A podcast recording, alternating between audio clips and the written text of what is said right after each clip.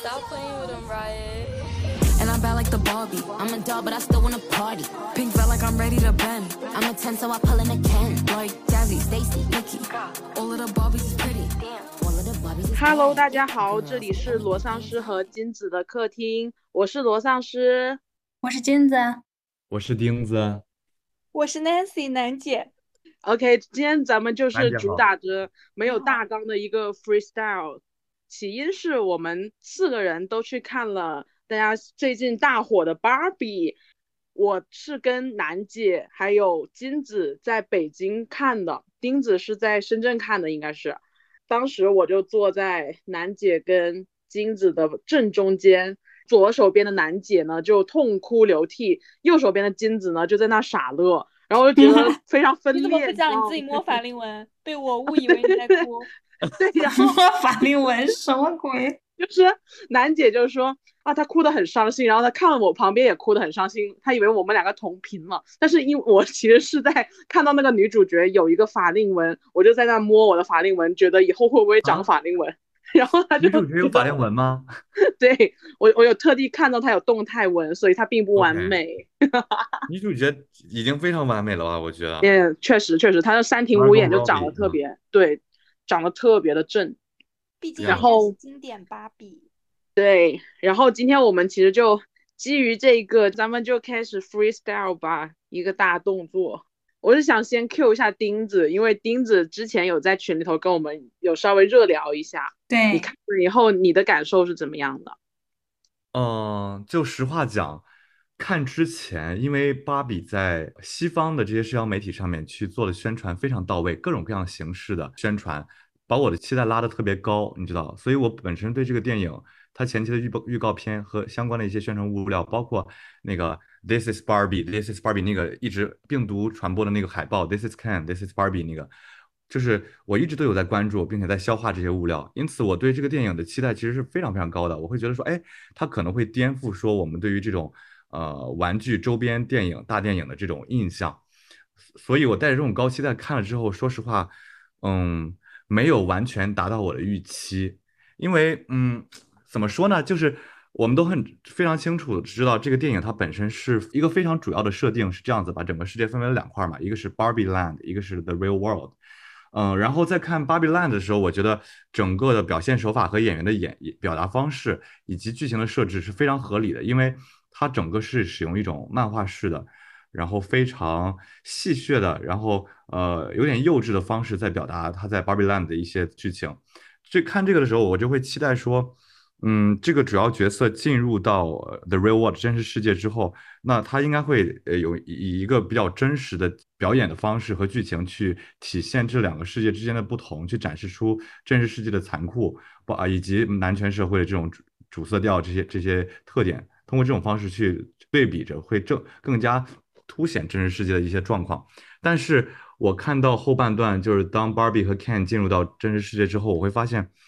他们大部分在真实世界的剧情表达的手法还是非常的漫画式和幼稚的。就最典型的就是他们在啊、呃美泰公司当中，这个呃管理追逐管理层战在对管理层在追逐 Barbie 的时候，我真的是不忍直视，就觉得哈他们追的方式也太过于漫画式的这种儿童式的这种追逐方式了，就让我觉得，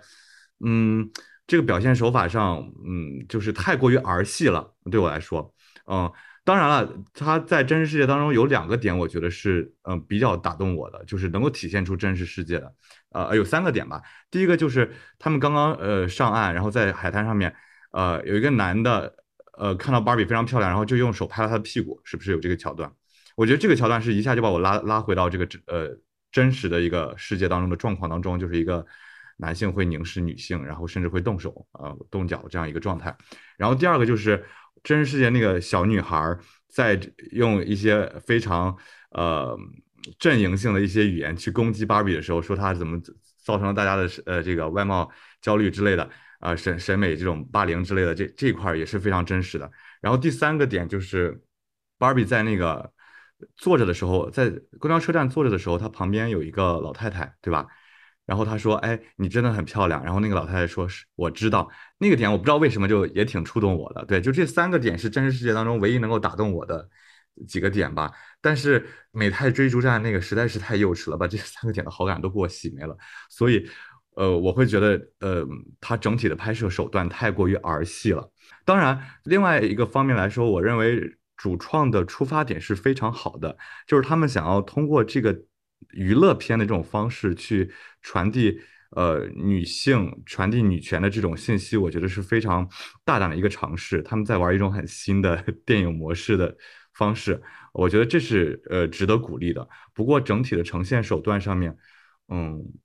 我觉得对我来说是有遗憾的，就是它这种全篇都是比较漫画式的呈现手段，并没有特别戳到我。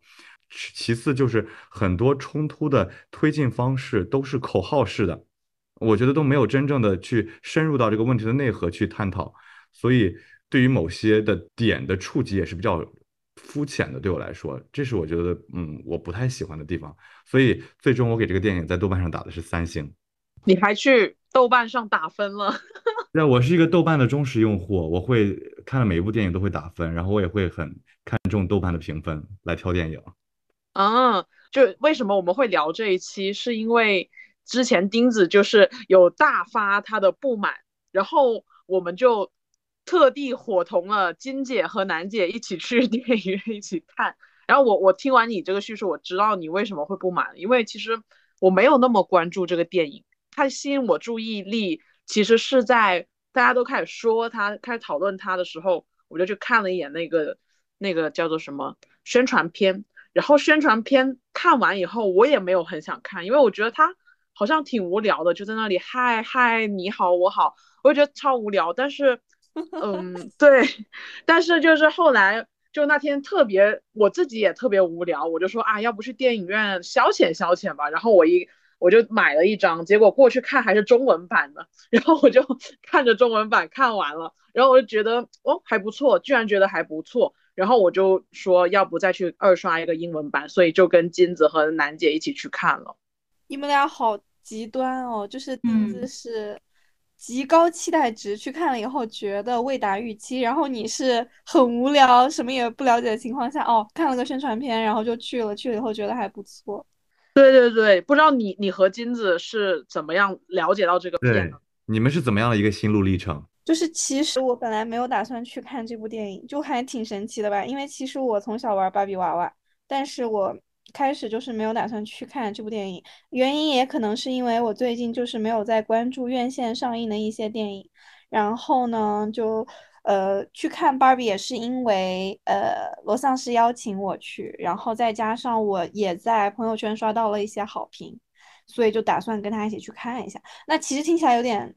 矛盾，就是为什么我从小玩这个长大吧，算是我应该一直玩到高中。哇，这么说出来稍微有一点那个什么，但我真的最后一个芭比娃娃是高中的时候我爸给我买的，然后到现在还没有拆盒，是正版吗？对呀，对呀。OK，你继续。对，就那个就还没有拆盒，因为当时我上已经在高三了吧，然后我爸说怕怕我玩芭比娃娃耽误我的学习，然后让我考上大学再拆，然后我就一直没有拆。那我抠了一个洞，就是有有有摸一下它这样子。就我真的是从小玩芭比娃娃长大，然后我也以为我会一直就长大了以后还会继续玩，因为小时候就想说要收集各种各样的芭比嘛。但是后来就长大了，然后呢，也有一些好像想要跟。过去玩芭比娃娃的自己划清一些界限了，所以就是开始其实没有打算去看，但是去看的整个过程就如同罗丧尸说，我有在几个关键节点落泪，然后其中有一个就是刚刚钉子提到的那个，他跟老奶奶坐在那个椅子上，然后那个场景就其实是那个芭比到现实世界去找。跟就是玩他的那个女孩跟他的一些连接，因为他知道是那个女孩在现实世界中遭遇到了一些事情，然后所以导致他在芭比世界出现了一些问题，对吧？就是他没有办法过日复一日的这样的一个生活了，然后他就去了现实世界，然后他坐在那个椅子上回忆他跟他一起玩的那个女孩的连接过程的时候，就那个闪回的画面。就是有很多一个小女孩，然后她玩着娃娃，那个场景里面还有她的母亲，然后就突然让我想到了小的时候一直在玩芭比的我自己，然后我就觉得我也是经历了那个过程，就可能从我大概上小学的时候开始玩，玩了可能有好几年吧，对，就是一直玩到初中、高中，这样慢慢慢慢，后来不玩。然后就是整个对于芭比的喜爱，也有一种从可能每天都要她跟我在一起陪伴我，到后来慢慢就是想说，哦，这个我已经长大了，我不需要她了。然后后来可能就是把它收到柜子里了，这样的一个过程，然后就还蛮触动我的。然后包括说那个回忆的画面闪回以后，芭比流出了一滴眼泪，她看到了她坐在那个长椅上对面的那个树的那些阴影，包括那个镜头又给到了跟她坐在椅子上那个老奶奶的时候，然后我就忽然觉得，这不就是我们每一个可能从小玩芭比到长大了的女孩的一生吗？所以当时就就特别触动我，因为我觉得在在那个画面里，我也有看到自己，对，然后那就是我第一个哭点，然后第二个哭点可以后面再说，然后现在想回应一下丁子刚刚说，就是芭比回到现实世界以后，美泰的那些高层男高层们非常荒诞的行为，就其实我觉得蛮故意的。当时哦，我们现在是大型剧透现场，就当时那个美泰的那个通风报信的男员工。闯入了他们 CEO 的那个高层会议以后，说我要跟你说一个悄悄话，然后跟你讲我现在要通报的是什么情况。然后他们传悄悄话那个场面，就首先它是一个笑点的地方，但其次就是。突出了一个这么大的一个公司，他们的男性高层的一些行为有多么的荒诞，就是你难以想象一个公司的掌舵者，所有的高层什么 CFO、CEO，然后 CMO 就各种 C 什么 O，然后就是好像听不懂什么叫悄悄话一样，还要口耳相传，就是所有人都知道。然后后来他们去追逐芭比的时候，也有一种好像。特别荒诞，那我觉得这种表现手法就是故意来衬托，就是他们其实并不配坐在这个位置上，对吧？就是他们没有当这个领导的这个能力，他们缺乏对一些常识性的东西的理解，比方说什么叫悄悄话，对吧？比方说你怎么出炸鸡，就是很荒诞。当然，这个也为后面的剧情做了铺垫，对吧？就是。影片结束的时候，就是这些所谓美泰美泰公司的高层，他们也承认了自己其实并不想做一个领导，他们也不配做一个领导，对吧？就是起码在这些事情上面，他们的处理方式，我觉得就是在为后面做铺垫，嗯，然后也显示出了可能在这样一个售卖售卖给女孩这种玩具的一个公司，他们其实是攫取了这样一个领导的位置。他们是不应该出现在这个位置的，所以他们的行为会如此的荒诞，就这一切都证明了这是并不合理，所以这是我对这块儿的一个理解。嗯嗯，我觉得我看这个电影的契机可能跟呃丧尸和 Nancy 差不多了，就是刚开始我对这个电影没有太多的期待，是因为我以为它是一个呃纯粹的儿童电影，然后后来我听说它是一个讲女权的嘛。呃，或者说我以为他是这样的，然后我嗯也没有太想看这个，因为我我不知道通过一个电影能传达出什么样的一种呃思想或者说情绪。一直到钉子和丧尸看了之后，而且是丧尸觉得这个电影非常好看，而且有很多感悟的时候，我觉得嗯，那这个电影应该是值得一看的。然后他邀请我，我也就去了。不过我看这个电影的感觉啊，可能跟你们不太一样，就是我更多的把它当做一个。晚会来看，就是它是一个很热闹的、很快乐的。嗯，我也能在里面感受到一些现实世界的讽刺，但可能没有你们的体会那么强烈。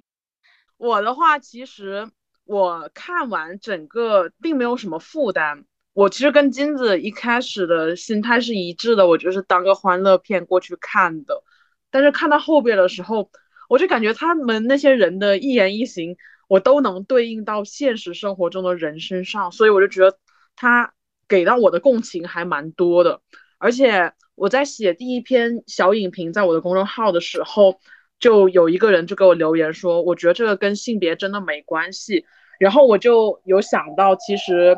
对于这个电影，我也没有把它当成一个所谓女权电影去看。我甚至在录之前，我都在想说，我其实这次的标题是。想要 anti 这个女权这些东西的，因为其实它就是一个角色不断的转换的一个过程，但是但是可能大家会去这么去理解，那那我觉得也 OK，呃，我主要是觉得它真的是反映了我身边，至少是我身边男生的一些状态，就说虽然不是性别，但是确实很多人很多男生是以那样的 can 的那种方式出现在我身边的。就像我今天中午有跟金子他们分享说，之前有一个呃我的男朋友，然后他就是会平常都非常的，你看着他很阳刚很坚强，然后然后回到家里头他就跟你说。哎呀，你能抱抱我吗？我不想一个人睡觉，就是就跟那个 Ken 在芭比那时候，哎呀，没有你我怎么活？就那种感觉就一模一样，所以我就燕子没有你怎么活？所所以我就能够 get 到那个场景，包括包括你们印象深刻，在那个公交站，他是跟老奶奶的对话，你们印象深刻。我印象深刻的点是他在那跟 Ken 说。你能去旁边玩一下吗？你影响到我思考了，我就觉得我跟别人说过一模一样的话，就是他所有的这些画面我都能回想到一个人，就是不同的一个人，不同的不同人，反正就是就让我觉得代入感还挺强烈的。这其实是我对于他内容的感觉。然后其实我一直觉得他这个片拍出来本身就已经让我觉得很 OK 了这个行为，因为很多人他可能。会以那种很小众或者是呃所谓的更深奥的方式去传达，但是如果这样的话，可能触及到大众的面反而会更少一些，就可能大众大众理解不了这么多的内容的情况下，他可能没办法去消化这部片子，也就不会有更多的票房，不会有更多的传播。所以其实从商业行为上，我觉得还挺认可他这种营销方式的，就是他能够把这个 IP 捆绑出来一种价值观。很多人就是说。你就是在消费人，消费女性，但我又觉得就是说，消费这件事情其实是带动了很多社会观点的传播的，所以我就觉得消费也 OK 啊，只要你资金和经济流动起来，你的价值观流转起来，你能够真正的给这个社会带来进步，我觉得也不失为一种好的方法，这是我的感觉哈。其实我想说从。电影公司或者制制作方的角度上来说，其实选择这个主题是需要冒一定风险的，因为它可以完全按照一个传统的这种呃芭比电影的方式去拍这个真人电影，那至少说在口碑上面受到两极分化评价的这种可能性会小一些，就拍一个中规中矩的电影。但是他选择这个主题的话，就势必要承受可能会损失一部分的受众，同时可能会遭受一定的争议，所以我觉得。可能出品方和导演选择拍这个路线，我觉得是一个需要勇气的事情。然后从另外一个角度上来说，他们之所以选择拍的比较啊 superficial 一点，呃，也是因为说本身芭比这个主题的基调就是一个欢乐或者是轻松的基调。与此同时，他要拍一个娱乐大片的话，就要兼顾各个群体的这种感受和呃理解能力。所以这也是一个折中，嗯，所以我刚刚一直在强调说，从出品方的角度上来说，我认为说他们能够选择这个主题，我觉得是非常值得鼓励的，也是一种非常新的方式，在一个主流的娱乐片当中去探讨一个比较严肃的性别话题，嗯，只是说遗憾的点在于说，确实对我来说，他探讨的有一些浅了。至于丧尸说他在这个 Ken 身上看到一些日常当中 男性的这个。特质，我觉得这是非常正常的事情，就是因为它本来就是一个探讨性别的这个电影，而且导演 Greta 是非常有名的，专门拍女性电影出名的一个导演。他之前拍过《伯德小姐》，拍过那个《小妇人》，都是非常呃从女性角度去探讨生活包括生命的一些电影，我觉得都拍得非常好。所以他势必会在呃几个主要角色上加入他对于两性的一些思考以及。呃，男性和女性的一些特质的呃非常强强烈的刻板融融入吧，我觉得这个方面至少说明他做的还是挺好的，能够牵动到呃丧尸去想到现实当中的一些真实的人。哎，不过我觉得可能我自己评判维度是那一种，就是对比的方式，就是从一个商业片的角度来说，就像钉子说的，理论上他可以选择一个更讨好大众的角度去谈。一些事情就是这样子的话，可以圈更多的粉或者更多的钱，但是他选择一条更有争议的路线，却依然把这个这个 IP 的闭环给他做出来了，所以我就觉得从商业行为上他还挺成功的。然后从女权角度上来说，或者是说从这种性别议题来说的话，他又以那种很轻松或者是很直给的方式讲出来，我觉得这个挺好，因为我一直有跟我妈妈去看电影的习惯，我就觉得有时候她在旁边会有点听不懂，她就会问我，然后我就觉得如果她跟我去看这个芭比的话，我是可以给她讲清楚，或者是她甚至不需要我去讲解，她就能够理解。那我觉得对她这代人来说，能够有一个新的思维转换，我觉得还挺好的，所以我会挺认同这件事情。对，嗯，然后我刚刚。听到你说，其实我想到，我觉得其实这是制片方的一种冒险，就是说，如果他按照中规中矩的方式拍一个传统主题的芭比真人电影，嗯，票房可能不会太差，但也绝对不可能到达今天这样的口碑和票房双爆的一个状况。那他是选择了走女权这条呃路，其实是有一个冒险的选择。如果说他做的好了，在能够吸引大量的女性观众的同时，又不会过度的得罪。一些顺直男的观众，那么他会达到更好的票房和口碑。那我想现在的效果来看，至少在海外，我认为他是做到这一点的。嗯，对，这里我觉得其实他把这个事情拍的夸张一点，或者说更不切实际一点是好的。呃，我为什么会这么想呢？其实是因为这个电影让我产生了两个反思。嗯，或者说有两个点让我开始反思。第一个点是，当他在，我觉得这个电影其实有一点点丑化男性的感觉哦，这是给我的感觉，因为它体现出来的所有男性角色就没太有正面的，就是没有一个能够深思熟虑的、理性的看待世界的一个男性角色，这里面是没有提供给我的。我当时第一个感觉就是啊，他这样丑化男性是不是也不太好呢？或者说，他整个电影里面好像没有正面的角男性角色。但我反过来想了一下，其实我们平时看到的影视作品里面的女性角色，嗯，尤其是男性主笔的这种剧里面，女性角色也是这样的一个附属品的一个角色。那我就开始反思，就是是不是我已经习惯了这样的一个所有的女性角色都是弱者，但我不会觉得奇怪。但是当男性角色是弱者的时候，会感觉到非常的呃诡异。这是我第一个感觉，第二个感觉是，当我看到这个男主很喜欢女主的时候，我的内心就开始，我的 CP 的心就开始忍不住了，我就想他们两个什么时候能成？但是到最后他俩也没成，这个我还挺遗憾的。可能是因为我也是这种剧看多了，我的习惯性的就是因为，呃，平时看的那些剧里面的 happy ending 就是男女主幸福的生活在一起了，这也是我习惯性的一个 happy ending。但是这个剧完全没有走这个路子，而且女性的态度就是：我为什么要跟你睡在一起？我们可以成为朋友，但是我们不一定非得成为恋人。而且我心里就没有这根弦，这个是比较挑战我的一个刻板印象的两两个地方。啊，我说顺着金子再说一点，就是你刚刚说你看到这个电影当中所有的男性角色，嗯，没有一个是正面的，有各种各样的缺点，你觉得很奇怪。但实话讲，我觉得没有任何奇怪的地方。我在看的时候，我觉得非常正常，因为在我的人生当中，我遇到的大部分男的就是这个样子的。哦，可能我对男性的印象其实还挺好的，就没有很没有觉得男生都是这样的。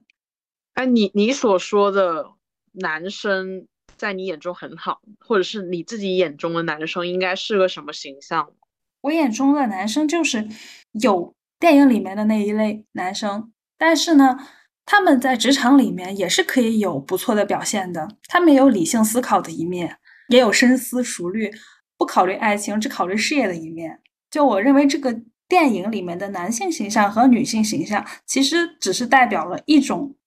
刻板印象，但其实实际上我们每个性别都拥有共同的特质。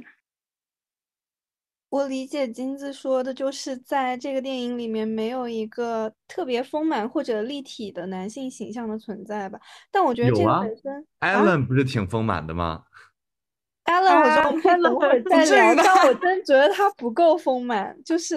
男朋友看和汽车都是作为芭比的附属品来的，但是就是大家都不太想买看，大家只想买。芭比就是各种类型的芭比，对吧？所以在这个剧里面，呃，Ken 一直都作为一个站在沙滩旁边祈求芭比看他一眼的男性角色存在。本身也是因为芭比作为一个专门售卖给小女孩儿，或者说专门售卖给女性的吧，它的一个主要的受众群体就是女性。那女性她去玩这样的一个玩偶，她其实寄托的，我觉得当我是小女孩的时候，那其实可能是我想成为这样的一个女性，嗯。但是我不会说我想要一个男的，对吧？然后就是，而且我可能也不太会想说，哦，我买了一个女的，我就一定要买一个男的。所以就是我理解这个也有一点顺应着就是芭比它售卖的一个历史吧。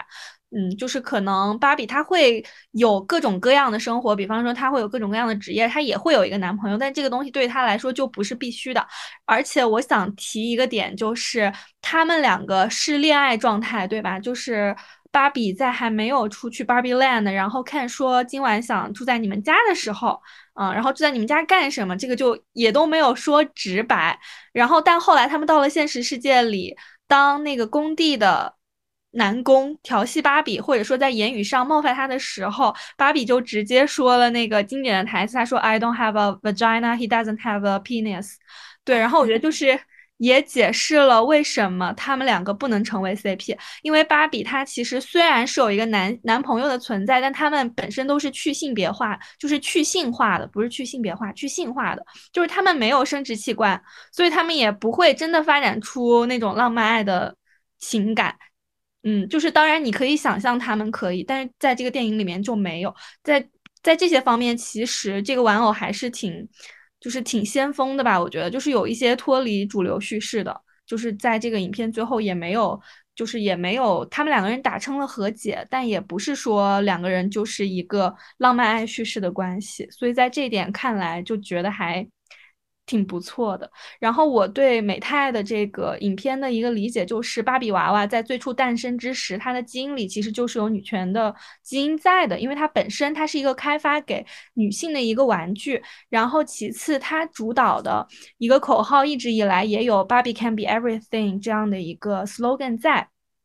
但是就是随着社会的发展吧，可能它在前些年的时候就已经失去了一些受众，就因为。不管是芭比，她的一个形象化就是一个非常标准的一个身材，然后包括她的脚就是被设计成一直是踮着的状态，然后可能就是随着这些年，就是大家就是有了各种各样的一些消费倾向，包括是女权运动的崛起，就是大家也会觉得说我去购买这样的一个呃玩偶。就是为我的孩子购买这样的一个玩偶，好像它已经不能代表就是最主流的给这种女性的一个引导的一个作用了。所以我觉得它目前它现在在呃。现在这个时代，然后他去选择一个这样的一个表达形式，可能也是在某种程度上想要去从他最原先的基因里面去继续延续这部分的一个表达，也去争取更多的女性用户，就是告诉他们，呃，我们这样一个传统售卖女性玩偶的公司也已经看到了现在这样的一个社会现实，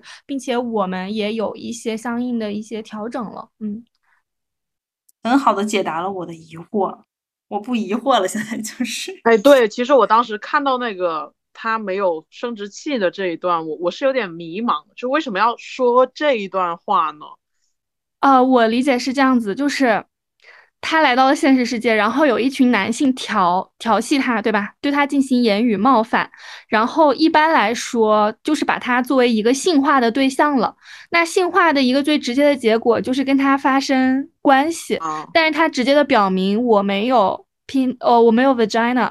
我没有办法跟你发生关系。就是即便我有第二性征，对吧？他有这个隆起的胸部。然后能够吸引男性的目光，但是我实际上没有办法给你完成这样的一个性行为，所以请你停止对我的这样的一些想象。我理解是这么一个比较有力的回击，因为他们就是直接的性化我吧，对吧？他当时说这个话，就是他感受到了这种直击的冒犯。嗯嗯嗯，其实我感觉这么听下来啊，好像只有楠姐是真正有消费芭比的。的消费者哎，因为我以前就只买过那种盗版的，应该就是家里对就随便买的个盗版的，然后我也不太爱玩，就是还扯到今天还跟金子扯到我童年其实很不喜欢玩这种女孩子的游戏，就是比如说扮演这个扮演那个，然后我还跟他说我其实喜欢做导演，就是我就喜欢就是一群人在那大家一起玩的时候。我跟大家说，我今天要拍什么戏，然后你演这个，你演那个，你们开始演吧。我就喜欢做这种角色，就是我发现我不喜欢扮演别人，但是我我很喜欢主导一个场合。然后金子就跟我说，哦，真的是看你小时候怎么长大，就知道你你长大以后成什么样子了。我觉得还挺贴切的。嗯，就我小时候玩芭比，其实我理解也是当导演，就我并不啊是把我投射到芭比身上，芭比钉子是 就是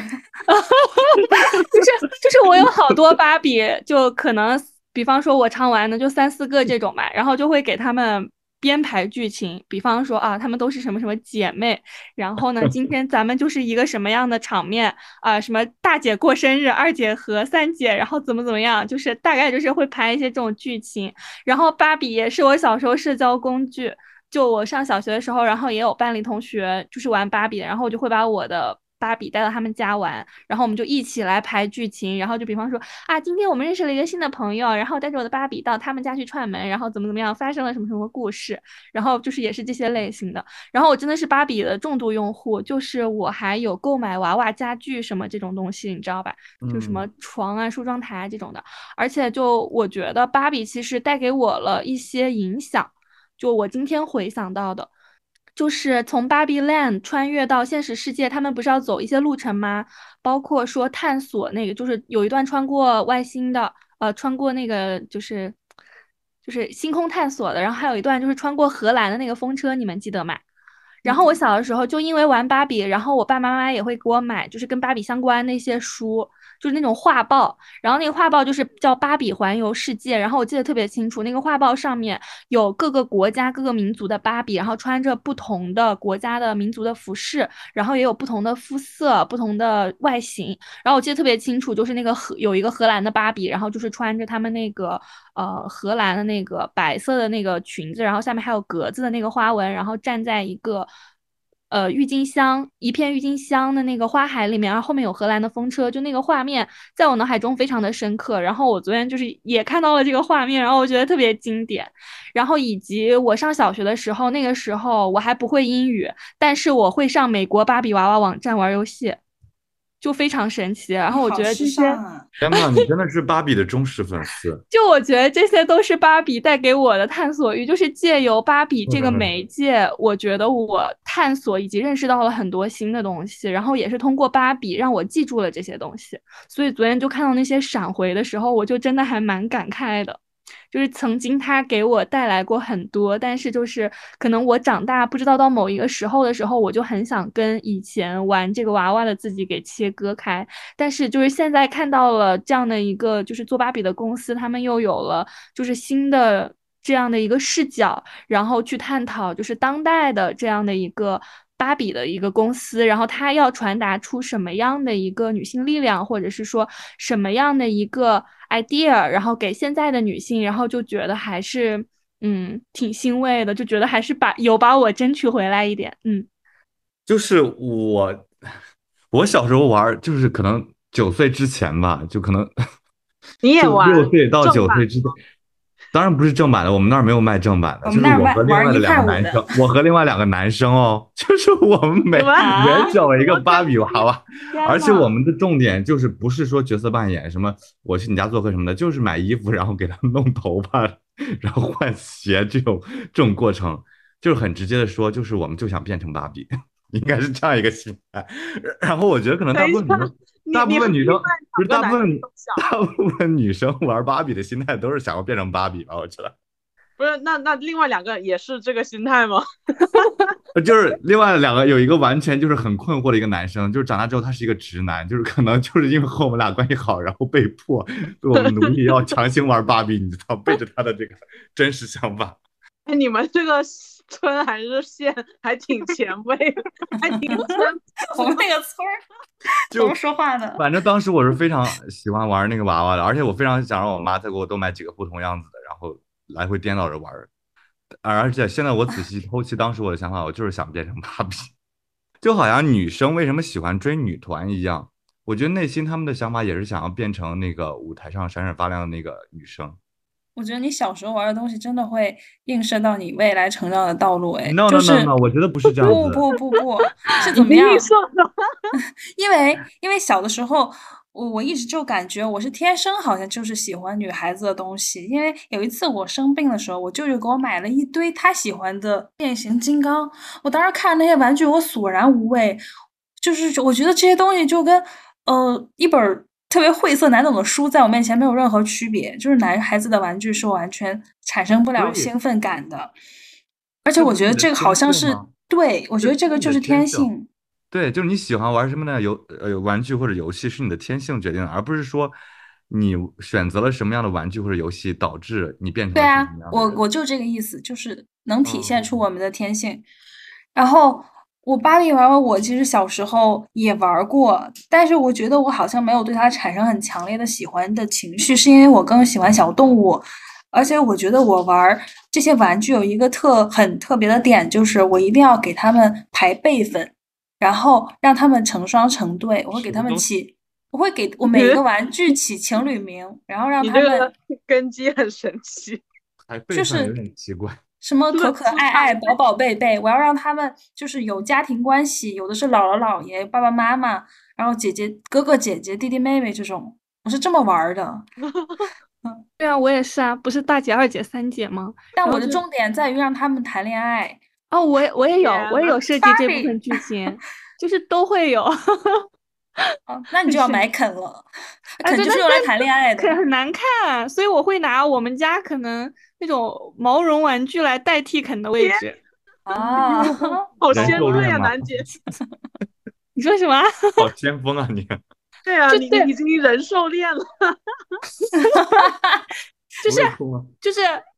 某种程度上说明，这个只要他是扮演一个这样的角色，他是人是狗都无所谓，有感情就行。我连他就是一个附属品。我的大重要的是我们大拇指都要谈恋爱。是，对对对对。然后以前没有芭比的时候，我还会拿家里面的一些就是可能那种有流苏的东西，然后当做一个娃娃或者什么的，然后那个流苏就是他的头发，就我会有这种想象，很神奇。哦，只有我一个人是在玩真人的芭比，你们是都是什么东西都可以类比成芭比？真人芭比也有玩，后来就是我稍微大一点，有那种小女孩跟我一起玩，然后我就会就是给他们安排，对吧？就是这么个玩法。哎，金子，你不是还卖过还是怎么着？哦，对我小的时候，呃，我们每年六一儿童节会有一个售卖的活动。对，然后我就从批发市场经常去批发市场玩，我就花一块五买了几个芭比，就是那种很便宜的瘦高型的，然后拿到那个市场去卖，我就卖两块五，然后反正卖了三个，我记得那是我赚过的第一桶金。靠信息差赚钱，落地的从小就会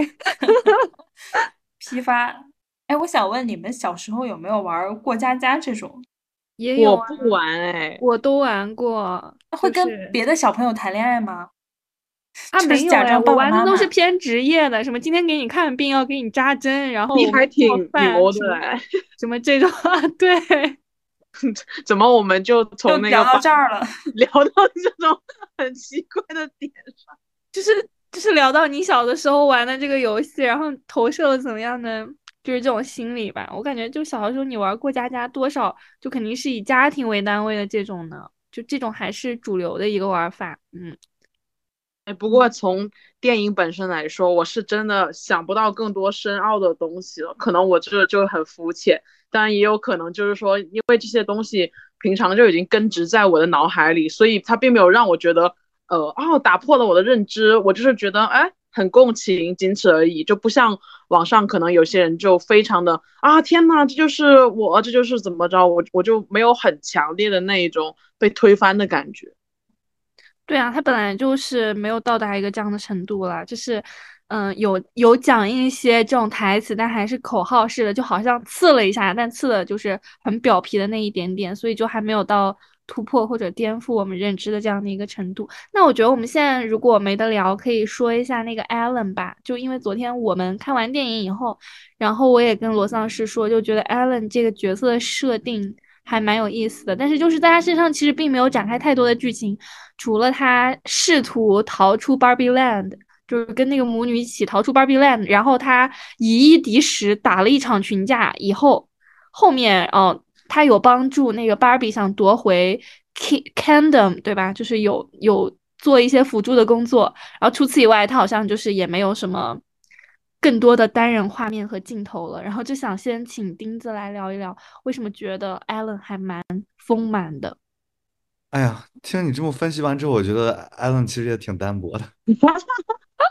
没关系，你大胆开麦，就是说出我觉你的理得他是唯一一个正面的男性角色吧，我能想到的。然后就啊是你觉得他是男性吗？就他生理性别肯定男，但你觉得就是为嗯什么他作为一个生理性别男性，但是他不跟那些 Ken 站在一起呢？就是因为他我觉得他。是他在我这儿是 gay 或者跨性别吧，对，就我觉得他是有一点这个边缘人的意味在的，所以他他不就是是一个顺直男，我觉得。耶耶耶，嗯哎，但是但但是就说我一开始是这么理解，可是我看了那个芭比历史以后，发现他是个直男，哎，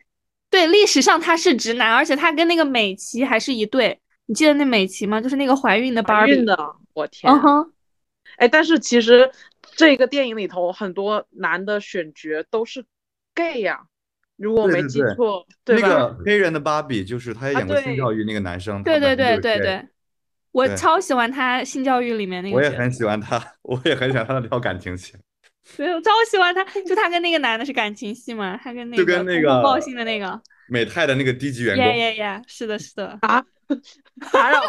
好跳了。但是那个通风报信的男生在性教育当中比在这个芭比当中要 hot 非常多。对，要帅非常多。他这个芭比这个里面，这就是 literally 一个小职员，就是没有任哎何魅力。但是嗯我突然想到，就是他不是在那个大桌那里说什么？那我不是什么要职，所以我是女人嘛？然后这时候我就想到山东人不让女生上桌吃饭，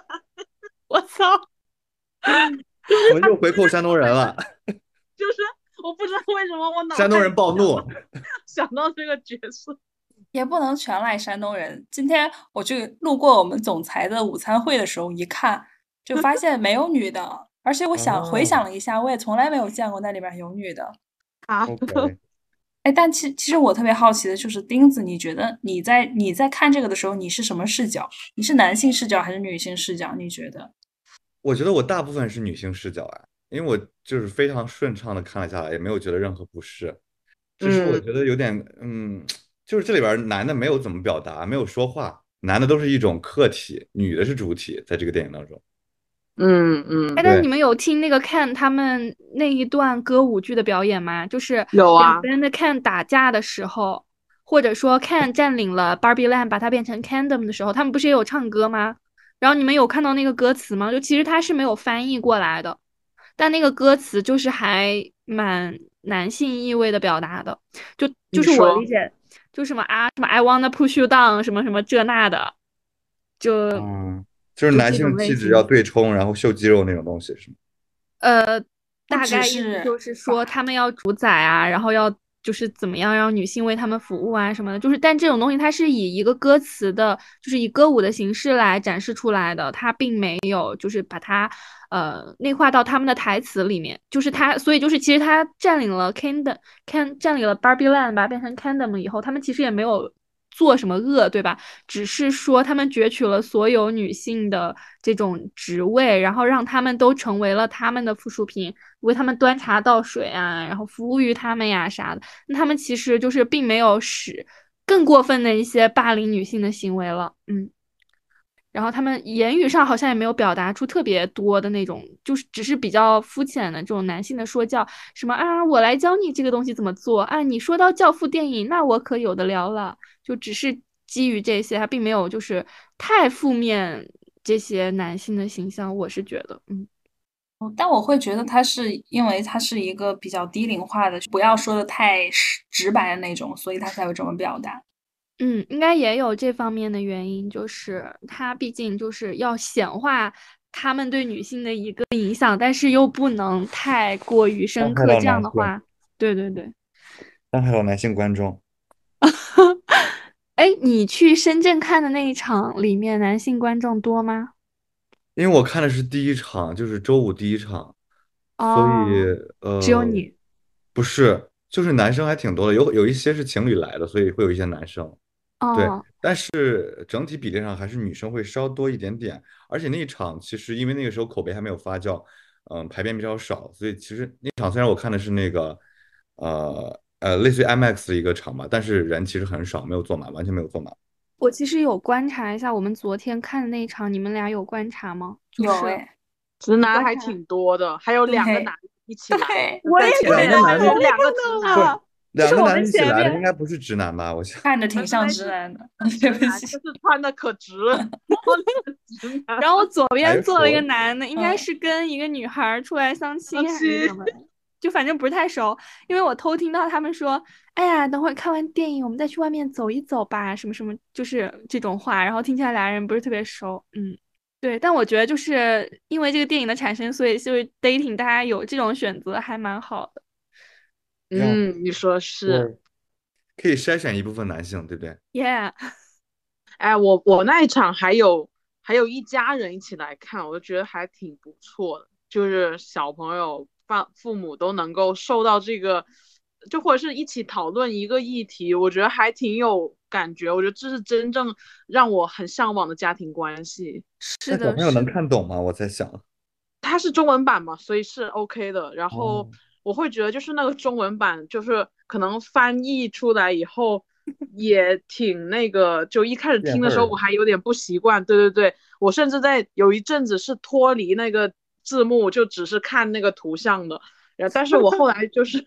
慢慢的，我就听进去以后，我就觉得，嗯，翻译成中文还挺有必要的，因为我在的是北京的顺义区嘛，其实这一块地方基本上已经到那个城郊边界了，这边的人可能不如京城那么潮，说真的，所以你要让他去排片啊，或者是嗯放映的话，我觉得还是可能不是每个人都能懂英语嘛，所以放一些这种中文版的还挺适合去传播的，我的感觉是这样。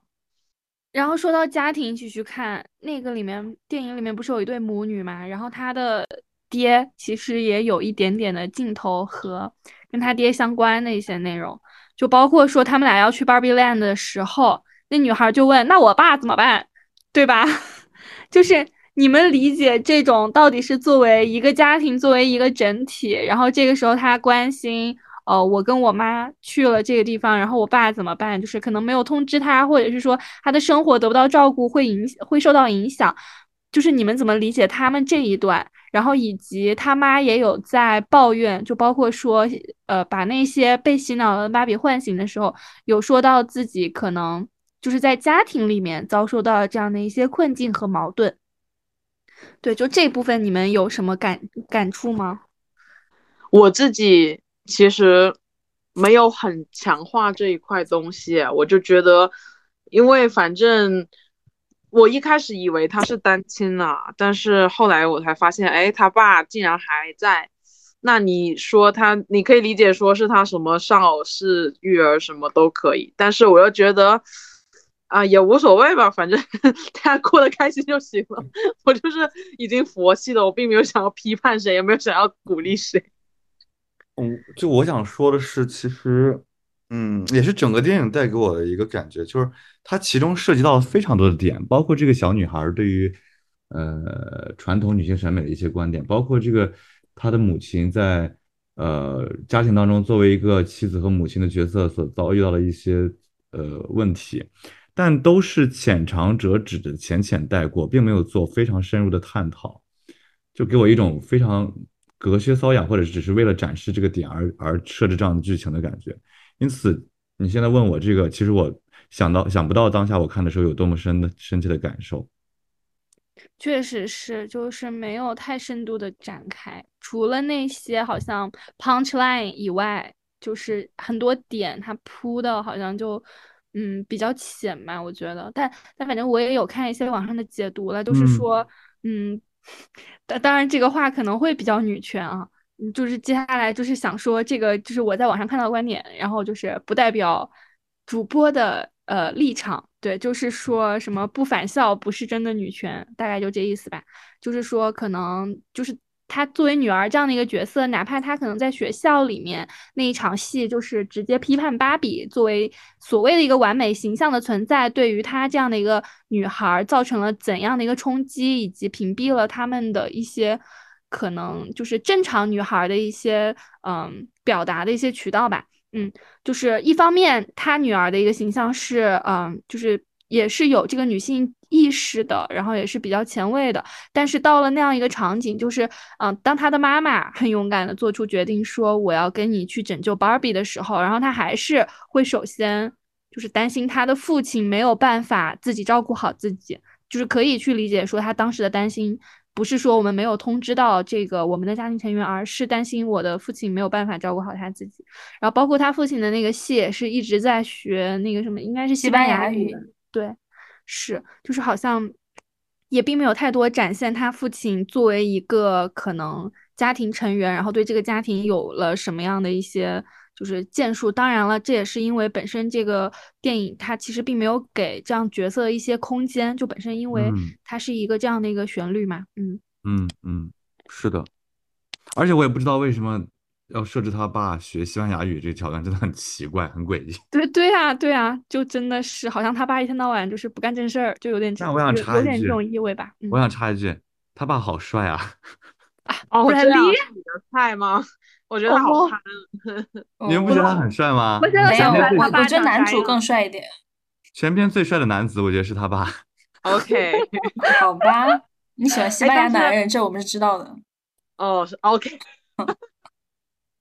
哎，但是但是刚刚楠姐说到这个，我就想到我之前一个朋友，他说他妈妈从来没有出过远门，因为他要给他爸爸做饭。然后我说。现在不都都可以点外卖吗？而且实在不行，你泡个方便面又怎么样了？他说不行，他的爸爸就是不能够没有妈妈去做饭。我就觉得，对 你干什么？就觉得很很很荒谬。而且他跟我说这句话的时候，他是二十八岁，他现在已经三十了，就已经两年前以前的事情。对于一个奔山的人，他居然会说他的爸爸是一个。嗯，不能够自己做饭，就不能自理的一个形象。我说你爸，你爸爸残疾的还是怎么样？他说 就是个正常人，我就觉得很 荒谬，你懂吗？这不是这真真的，我就我我当时第一反应就是说啊，你爸爸是不是遭遇了什么不测，所以不得不让妈妈不出门？结果他跟我说，我爸爸就是个正常人，但是妈妈就是不能出远们，我就觉得还挺荒谬的。对，我也碰到过这种事，我跟我同事出差。然后我跟他说：“哎呀，今天下午没没有工作了，我们去看个展吧。然后明天再回回北京。”他跟我说：“啊，不行，我今天就要回家，我要回去跟我老公洗衣服，这几天衣服没洗。”然后我想说：“啊，多一晚上又怎样？你老公是不会用洗衣机吗？”对呀，就是就是哪怕这是一个借口，但是这个借口就让我觉得很荒谬，真的非常荒谬，就是别太荒谬好吗？就你找什么借口不好，你非得说你要是回去帮人家洗衣服。或者是帮人家做饭，我就对啊，就不知道，就是这个理由强势到你要去推脱掉别的事情，我就会觉得，嗯，OK，I I don't understand。对，但就是现实说明，真的是艺术来源于生活，对吧？他担心说什么啊？那我爸怎么办？就这个东西真的是来源于生活。哎，但我家也是这种状态啊，可是。嗯，在我理解他们具体的原因之后，我也不得不觉得这到底是谁的问题呢？是什么原因？比如说，我妈为什么必须要给我爸做饭？是因为如果我妈不给我爸做饭，我爸就会出去喝酒，所以我妈通过做饭的方式让我爸去吃饭，能够看到他到底在吃什么，不让他喝酒。但我爸是无法控制自己去喝酒，就。没有办法控制。然后洗衣服这件事情呢，是因为我爸爸对于这个衣服的脏和干净是没有概念的，就他完全无所谓，可以忍受 这个气味。但是我们不行，就是没有办法忍受这个卫生的状态下，那只能自己去洗衣服给他洗。所以说，但是如果是现在年轻人的话，意识到两两边的这个生活方式有分手，压根就 不会说谈恋爱，对呀，对，就不会到结婚那一步。是的，要么改，要么滚。滚！对啊，对啊，就是昨天我不是也跟金子分享一个案例，就是说我那个朋友峰哥他手机丢了，然后吴迪就说：“哦，这样啊，那你还好吗？”就是他他关心的并不是那个手机，而是峰哥本人。就是我就推演到，就是说很多人就是在共同财务或者是一些共同的事情上面，他就会说我要承担另一半的责任。所以，当另一半丢东西的时候，他可能第一是时间是想要责怪他，或者是自责。但我就觉得，其实这个负担是可以完全没有的，就是推推及到我为什么要帮人家做饭或者是洗衣服，我其实也可以没有这个心理负担，或者是不把它作为所谓的家庭责任感的体现，就是单纯一件洗衣服这件事情而已。但是我会觉得有点在给这些家务加码吧，所以我觉得。呃，我我我可能我自己不是很能理解这件事情。就你说的那个跟刚刚我们谈论的还不完全是一种情况。你说那个就是说是能能不能从就是可能经济损失或者事件中抽离出来去关心那个人本人，然后我们说的这种洗衣服做饭就是另一方完全不承担家务，没有生活自理能力，或者说他进入婚姻反而他觉得他可以不用自理，就是有点这种意思在吧？但但但我能理解，就是你发散了一下，因为我会觉得就是这些。所谓共同的责任，有时候可能是自己强加的。我其实是想表达这个，嗯，就就实际上这些东西，有时候把自己捆绑的很死。哦，其实是你自己在，就是给自己下了一道诅咒，就是说啊，他的衣服他不知道怎么识别干净，所以我要回去帮他洗衣服。那为为什么你要帮他洗衣服呢？这是我我不能理解的事情。对，嗯，是的，就可能我觉得啊，能够在这种。呃，婚姻关系里面还继续坚持下去的，他们的一个逻辑就是说，这个家是共同的，就是我看不下去，就谁看不下去谁干嘛，他们可能是这么想的。哦，普遍是这样的，对对。嗯，然后昨天昨天群里也有一个很有意思的事嘛，就是他们在那议议政，然后议政的时候又。大家都说的很虚，就说啊，我听了一个瓜，这个瓜很大。然后我一问，到底是什么瓜，影响了什么事情，后续要怎么处理？我就问了这三个问题，没有一个人能给我答上来，我就特别生气。然后金子就说：“他妈给我闭嘴！”对。然后金子就安慰我说：“哎呀，他们其实有些人就是通过这种试图去通过自己去议政也好，或者是去说一些嗯，好像大家都不懂的懵懵懂懂的东西也好，去。”放大自己的所谓的聪明，或者是他很有优越感，然后我就觉得说装逼，对，就很荒谬，你知道吗？就是你从这里得到了什么呢？然后最后那个新闻一出来以后，大家不都安静吗？就是那还不如，就是金子跟我说，还不如那个齐齐哈尔那个事件，就对他的感触更深，就觉得很荒谬。昨天他们说的什么新闻啊？这这就别在博客里说了，你你干嘛？啊，那下来跟我说，我不，我很好奇，到底什么新闻？好了，我们差不多吧。聊干戛然而止我真的没有太多可以说的，就 sorry。就是咱们就是一个聊干了，差不多了。好干呀，这期就是 Nancy 讲的非常好，但是我们三个一直在干的状态。没关系了，就是就这样吧。对，就是为为这个讨论增一把柴，出一份力，到此为止了，够了。对，因为其实我也没有什么想要蹭热点的，但是就是纯粹的咱们姐妹之间就是一个茶话团建，就是一个团建。对，欧啦，那我们今天就到这儿吧，非常干。我们这一期的主题是什么呢？我们这期的主题就是，我们就不想说现在主流的一些话题。就是本来想要聊芭比，我的童年，但是又聊到了儿时的这个游戏和玩具，然后又重新回到了男女关系上面。一整个大跳跃。咱们就是说这个，对，这个芭比关我们什么事情呢？我们只是想聊天而已。就是一种很迷幻的感觉。笑死我了。好了，我们不增加自己的剪辑负担了，就到这结束吧。也没有什么想要升华的，咱们就说。也就是聊一下自己的感受吧。好啦，那我们今天就是这样子喽。好啦，嗯，拜拜，晚安，睡觉，拜拜，晚安。辛苦，再见。